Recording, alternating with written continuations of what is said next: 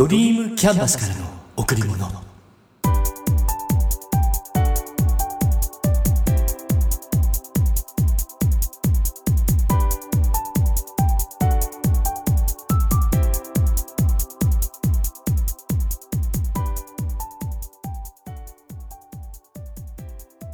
皆さんこんにちは。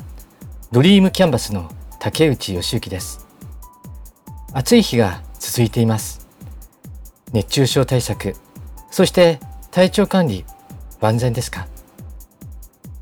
明日から9月に入ります。早いですね。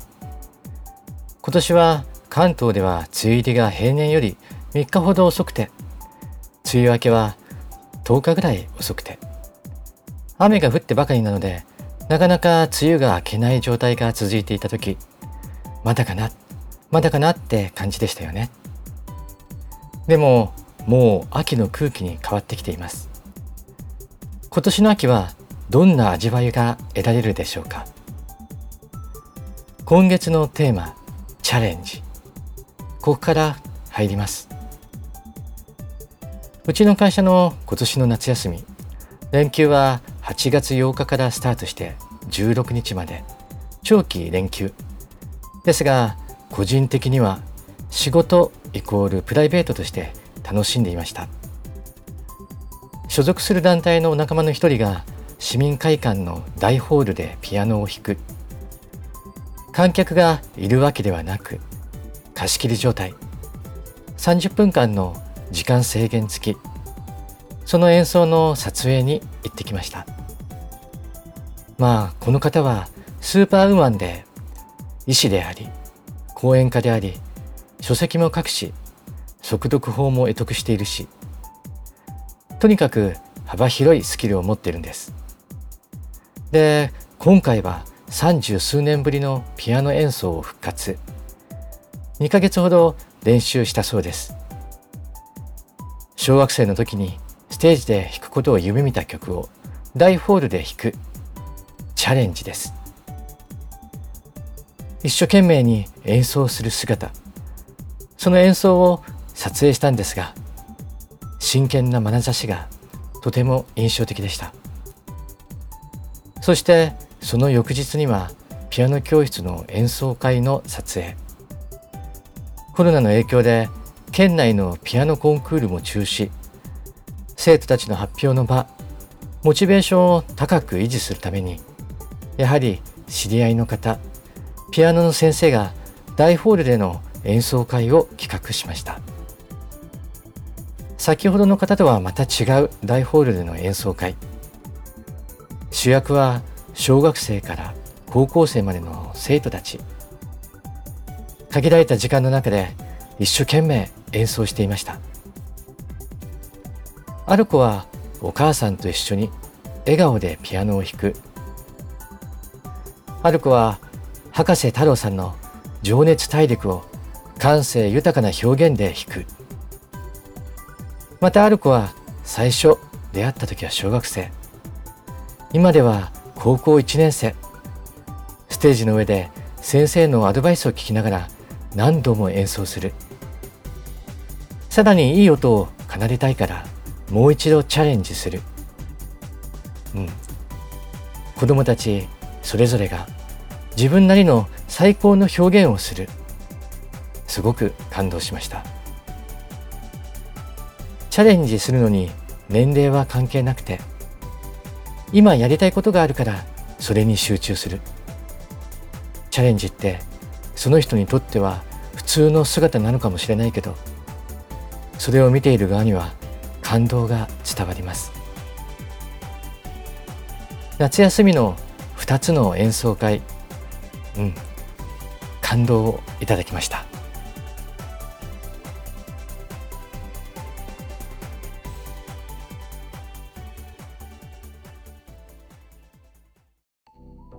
夏休みの体験をもう一つ幼稚園の遠足に参加してきました自分の子供の遠足について行ったわけではないですよ。仕事です。動画の撮影、写真もね。この日はものすごく天気が良くて、40度近く気温がありました。ただ、遠足で行った場所は山なのでかなり気温も下がったようなもちろん暑かったですよ。でも下界に比べるとかなり過ごしやすかったんじゃないかな。9時半に集合して実際には10時半頃にスタート。幼稚園生の割には険しい道も多かったような。山を歩いてさらに歩いて。元気な子もいれば疲れて愚痴っぽい子もいる。そしてやっとお昼休憩。お母さんに作ってもらったお弁当を開く。みんな美味しそう。小さな口を大きく膨らませて美味しそうに食べていました。ゆっくりと休憩をとった後再び目的地まで歩き続ける。到着後はオリエンテーションがあり夕食のカレー作りがあり一日を目いっぱい楽しむために先生が考えたメニューがいっぱい。すごいな。園の先生たち。感心しました。カレー作りも園児全員がじゃがいもと人参にナイフを入れる。全員ですよ。みんなが切った野菜がたっぷり入っているカレー。うん。いい味出ていました。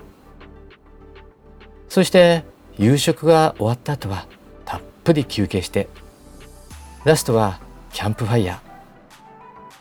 天狗さんが山から降りてきて火をつけてくれる。燃える炎の向こうに子供たちは何を見ていたのでしょうか。子供たちはこれから、うん、来年から小学校へと通うようになります。そして中学、高校と学びを深めていきます。いつか大きくなった時、そういえば幼稚園の時、赤城へ遠足に行ったよね。その遠足を思い出すきっかけの一つとして、うちが撮影した動画を見ていただけたら嬉しいです。遠足の時はたくさんの子供たちとお話をする機会がありました。おじさん、何歳なの？なんでビデオ撮ってるの？それどうするの？質問をいっぱい投げかけられました。そして後ろからおさってきた子供。手をつないできた子供。子供たちの行動があまりにも自然であまりにも積極的で。10年20年経った時この子たちが世の中で活躍しています。そのために今いろんな経験を積んでいます。子供たちのために大人たちができること。まっすぐのびのびと育っていくための環境。そして何事にもチャレンジしていく勇気と精神。それらを育むため愛を持って子供に接する。ってこと。ちなみに今回の遠足は遊びでなく仕事。ビデオカメラを回してカメラのシャッターを切ってもちろんやることはしっかりとやっていました。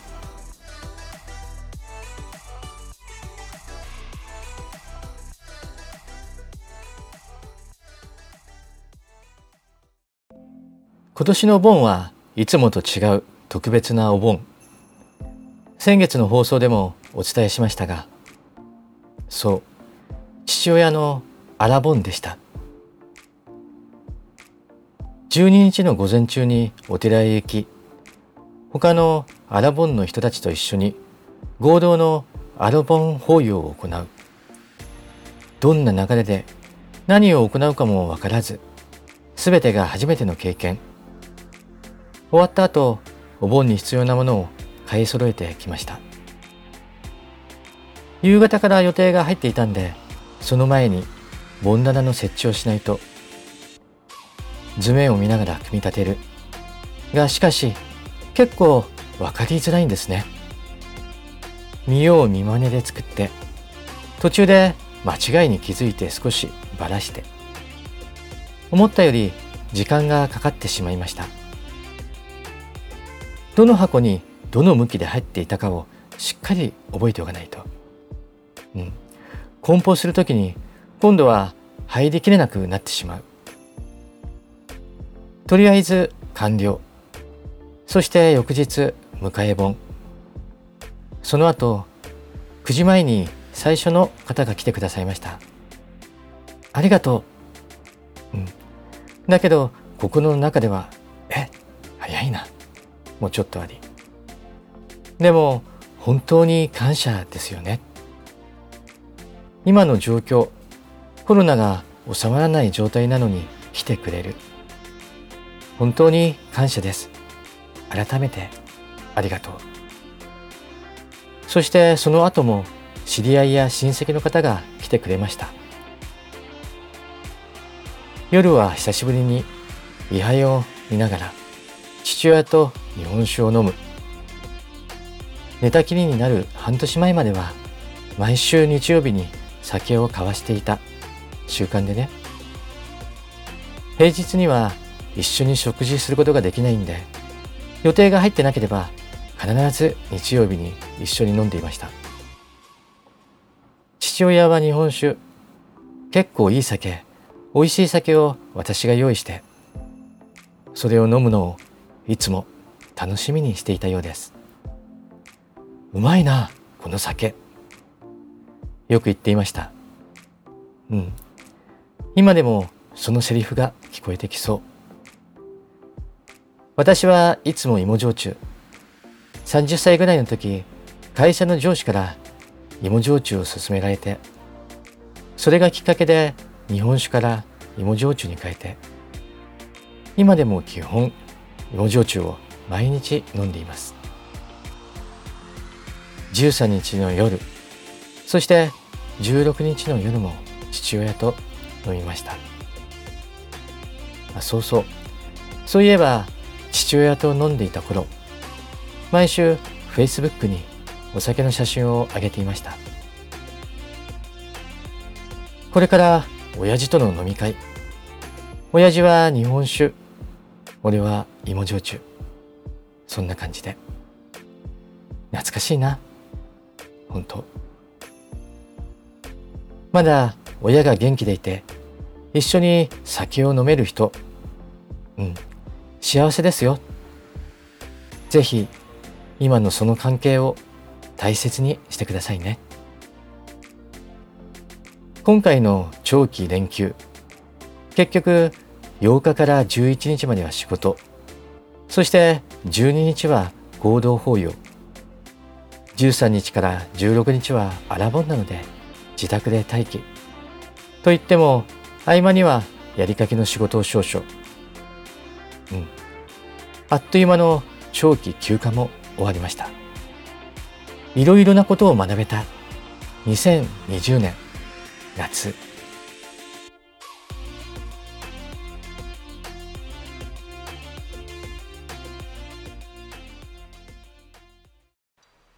所属する団体の会長任期が終了しました。この団体は支部的な組織が全国にあって私が会長していたのは群馬県富岡市にある支部組織でした。会長任期は通常は2年間。週1朝6時から様々な方を講師としてお呼びし1時間のモーニングセミナー朝活をしています。講師の職種は様々。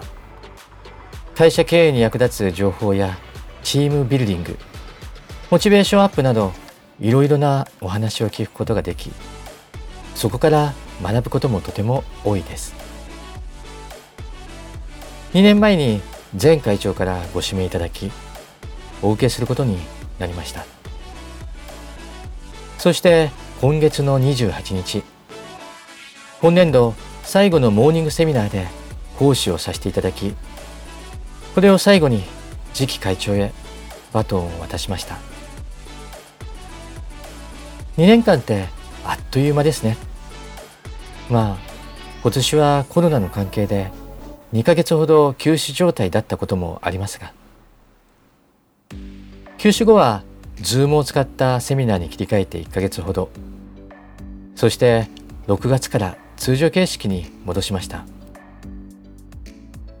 先日28日のお話の中で皆さんにお聞きしたんですが今私のこの話を聞いてくださっている皆さん皆さんは自分の人生を楽しんでいますか？自分の好きなことをやって好きな人とつながって毎日を楽しんでいますか？私も好きなことをやって毎日を楽しんでいます。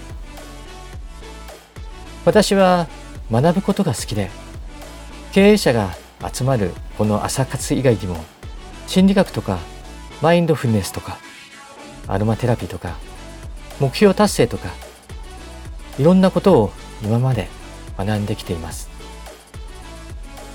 自分はこうなりたいっていうビジョンを持ったり習慣を作ったり決めたことをやるとか大好きです。目標を設定してチャレンジする。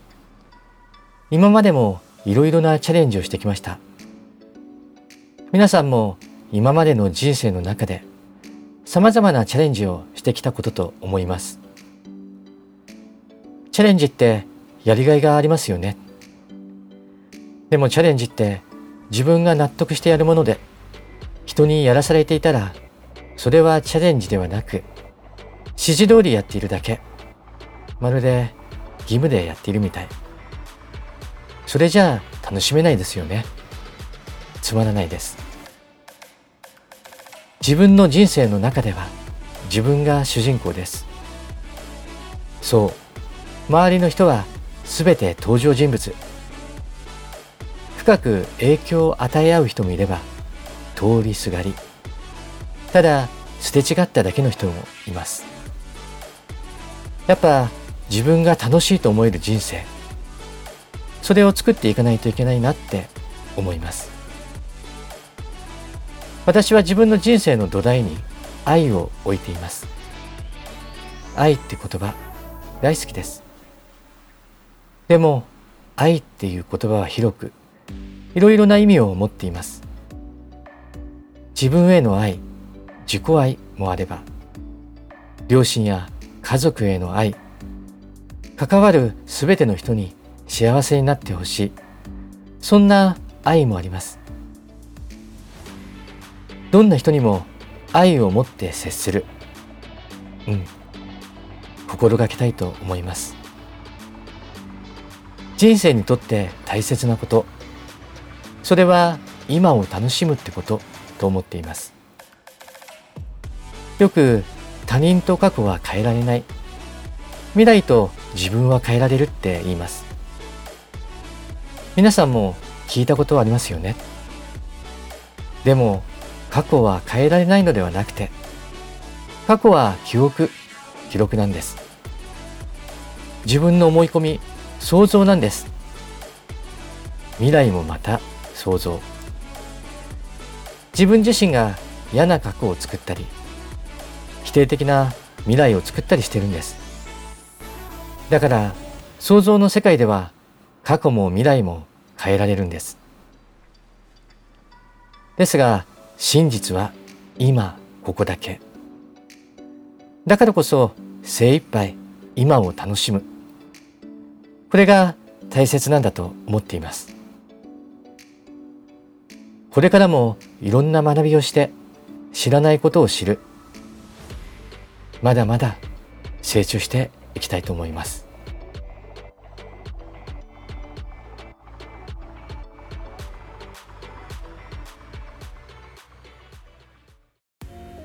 あっという間に時は流れて気づいた時には今になっています。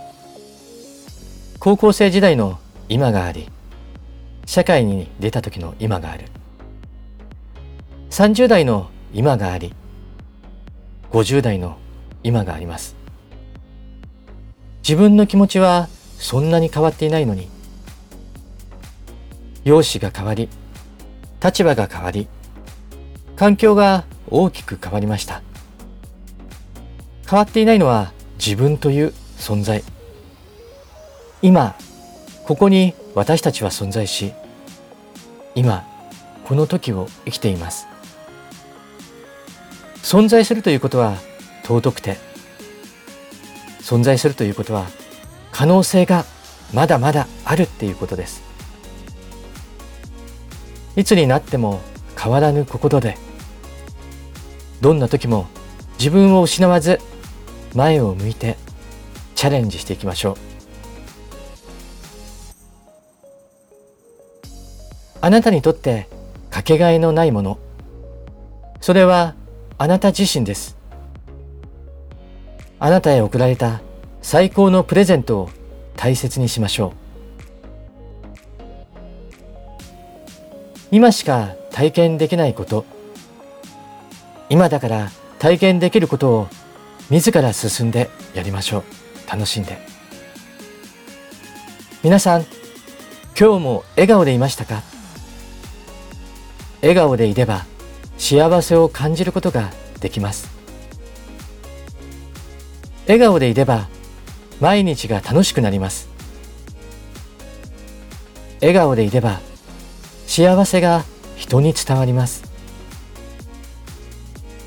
笑顔でいれば人と人とがつながっていきます。ドリームキャンバスからの贈り物。今日はこの辺で。